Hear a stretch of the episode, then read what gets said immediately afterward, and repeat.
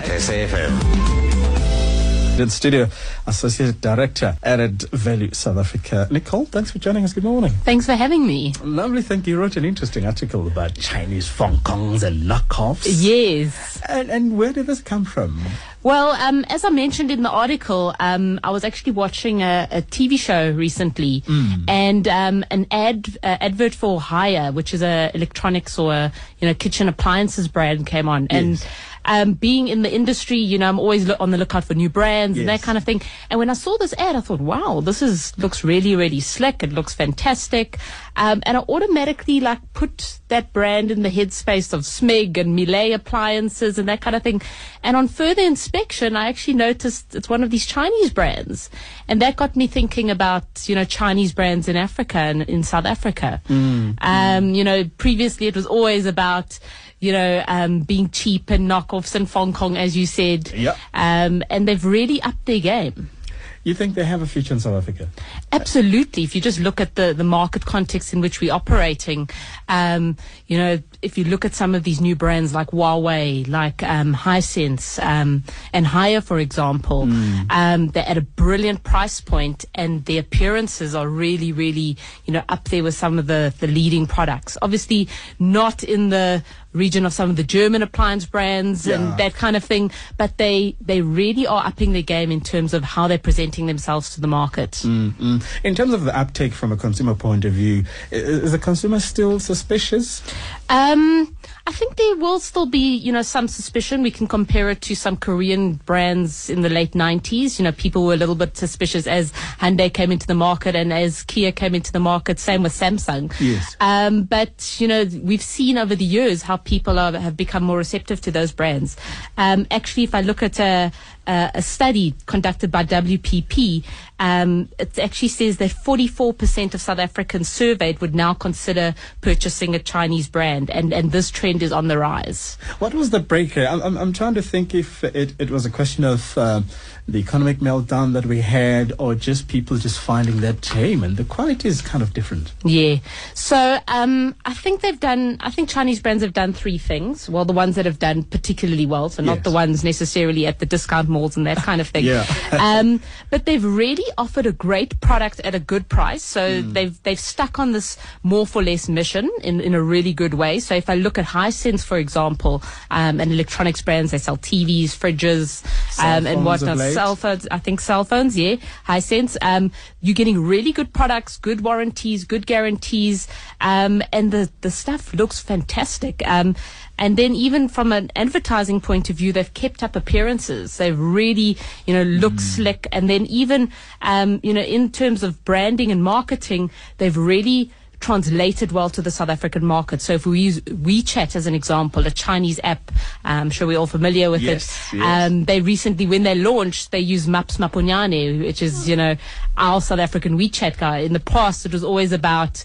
um, you know, having Asian people in, you know, dubbed for the South African market, Yes. and it wasn't as relevant. Now they're really translating well into the South African market. Interesting point about relevance because I find that some of those ads don't work that well. Absolutely, absolutely. It's all about you know tapping into South African culture, South African you know insights, and if they um, if they're still on this more for less mission, which is really really good, and as I mentioned before, we are a market where price is often an inhibitor, um, but. Um, but people want to have good quality products. So if we look at something like Huawei, the cell phones, Yes. um, they've done it phenomenally well. Good price, but really, really good technology, good looking phones. Yes, yeah. yes. Um, in, in, in, in one it tends to think that when you look at the Chinese products that are really good, you're looking at high-end products, and you wonder if that, that's where it's going to end, or are we likely to see other products that you know the average Joe or Mary can actually afford, but equally good and have a bigger uh, basket of products. Absolutely, they they going across the board. Whether it's cell phones, TVs, lower end products, um, we've seen it, you know, from all ends of the spectrum. So even something like cell phones, you know, everyone's got a cell phone. So Huawei's tapped into a really good. Um, you know, market. They they're offering smartphones at a really good price, um, and they're still quite desirable to have. Um, Yeah, yeah. I, I know quite a few Yeah. people that are that are there. So th- the perception is changing in in, in terms of um, you know selling, in terms of numbers. Are, Mm. are they going up? Absolutely. Well, just the the the, um, the percentage I quoted earlier, forty four percent of people are now considering it, and we see we've trended that according to uh, a number of years, and that's that percentage is growing organically very very quickly um, and exponent, uh, exponentially. Um, so people are really um, open to Chinese brands, um, and again, if we we compare it to Korean brands in the late nineties, you know. LG never existed. Um, and now when they get into the market, they almo- almost become part of the normal landscape. It's all, it's, it's already part of your consideration set. If you look at the success of Kia, the success of, um, Samsung, um, they've also paved the way for Chinese brands already. Obviously, if if I want to get into this space uh, as a South African Hmm. retailer to help the brand along, what would be the, the you know the areas I need to look at? Um, well, the first thing is that you have to continue on the more for less mission. So, um, because these brands are still relatively in infancy stage, um, they can't demand a price premium just yet on the on the scale of some of the European brands. So that would be the first tip that I would give you. The 2nd tip is to remember to keep up appearances. Um, so if you are marketing the product, really showcase it in a very nifty way, um, sleek way. It's not about showing cheap and nasty. There's good cheap and nasty, and there's uh, there's bad cheap and nasty. And then of course, as I mentioned before, it's about keeping up relevance. So not just translating Chinese brands from overseas markets and Chinese adverts from chi- um, overseas markets um, into our space, but rather, you know, rep- um, uh, remaking the ad or, or the brand uh, collateral material to be more relevant. I find a lot of ads ads still make that mistake. Yeah, absolutely. Mm. They are doing that very much so. And and obviously the same lessons would be for the consumer. Um, absolutely, yes. And it's about really tapping into consumer insights. Um, it's not about take, taking um, something that worked in China and just simply dropping it into the South African market. We're very, very different. Um, so it's about you know really thinking about your marketing message, your brand message, and translating it for a South African audience. Um, the first hurdle's been done. Korean brands have paved the way for, for this market. Yeah. Now, now it's a bit easier for Chinese brands. Um, but so, so there's already a consideration for these brands. Um, but it's about, you know, showcasing them in a very relevant way and tapping into consumer insights. Because looking at uh, Kia when it was first launched, particularly with the vehicles, Yeah. um, they were not doing that great. Yeah. But now the rebranding of the cars, the new models, have Absolutely. really got mass appeal. Yeah, so those three things I mentioned earlier, Kia have done particularly well. So you're still getting great cars at an affordable price. If you look at some of their styling, they've actually employed um, the services of a, one of the German car um, manufacturers, and they've actually taken cues from a lot of German cars, but made it their own. Um, so really done well in that in that respect. And then if you look at some of their advertising, it's shot in Cape Town. There's a lot more local Beautiful. relevance. You can see some, you can see some of our local landscapes. So it's not about just you know replicating the ad in in our context. So they're a perfect example of of how. Um, Korean brands have done particularly well in this market. I'm, I'm actually curious uh, when it goes to lower end products uh, to do away with this Fong Kong mentality. Absolutely. How long that is going to take Yeah. to say, look, um, there's a lot more to gain if this uh, Fong Kong mentality is done away with. Yes, well, especially at the lower end, you know, there's your your bottom of it it could be the bottom of the pyramid, but there's volume in that. Yes. uh, in that market completely. So um, the thing is, at, at that end of the um, at that end of the consumer spectrum, people can't afford to make mistakes. So if they know that they're buying into a brand that's got quality, got durability, you know, it's got that trust, um, all the elements that make up a brand. Um, Chinese brands could be well on their way. So it's not just about taking products that are poorly dubbed, poorly, you know, articulated and, and reselling them. It's about repackaging them for our market. And, and the quality is still good because uh, Yeah. I mean some of us go to Chinatown and, and, and Absolutely. we, we get a lot of stuff from there. Yeah, yeah. No, absolutely. And, um, you know, like certain products do have their space and time and, you know, people do acknowledge that maybe they aren't the best quality. But more and more and ever so often we're seeing more, um, more of these products really, um, you know, upping their game. The quality's there.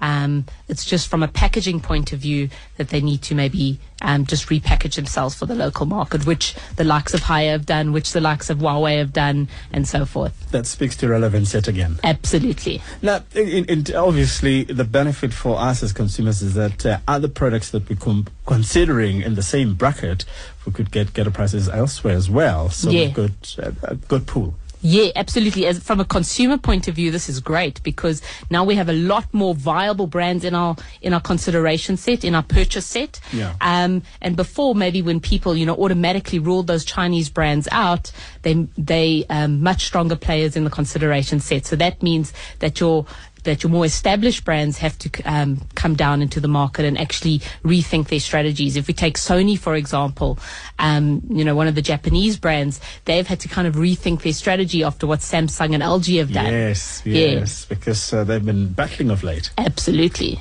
Yeah. One wonders what they'll bring out maybe in the new year.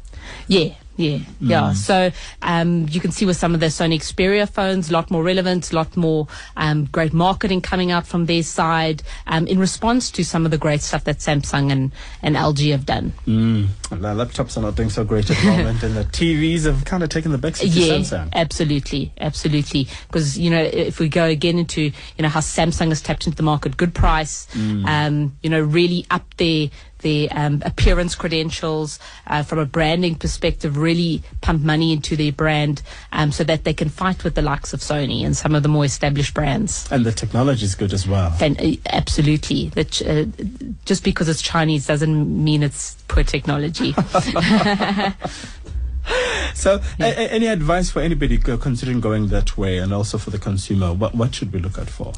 Um, from a from a branding perspective, or from a, yeah. So um, again, as as I've said before, it's all about you know really if if I was a, a Chinese brand coming into this market, it's really about um, you know thinking about the price point at which we targeting um, targeting our product at. Yeah. Um, secondly, it's really about um, keeping up appearances. So. Think about how you're communicating your product, how you're communicating your brand. Um, there's already a mental barrier and a hurdle that we need to overcome. So Yes. um, it's really about investing a lot of money to show that that you um, have the gravitas of a, of a great established brand.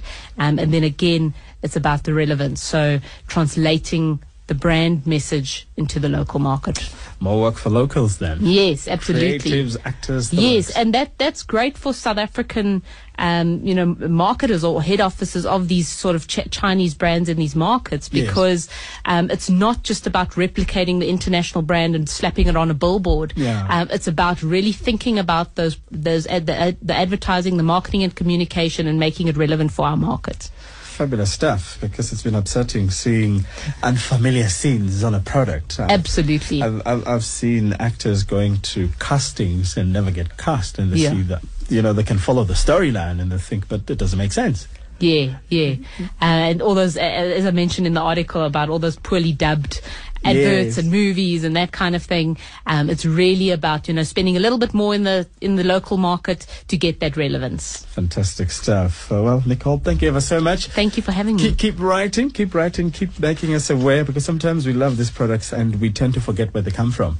So we understand where our money goes and what are we getting for it as well. Absolutely. And that's what happened with me in Haier. Is it? Yeah, absolutely. Yeah. Fantastic stuff. Great stuff. So Nicole Shapira, Associate Director, Added Value, South Africa. She believes there's a future uh, in um, South Africa for Chinese products, but just have an eye, pay closer attention, and there's a lot of good quality out there. Just make sure that your money is very well spent. The Fong Kong label soon will be gone. Thanks, Manda.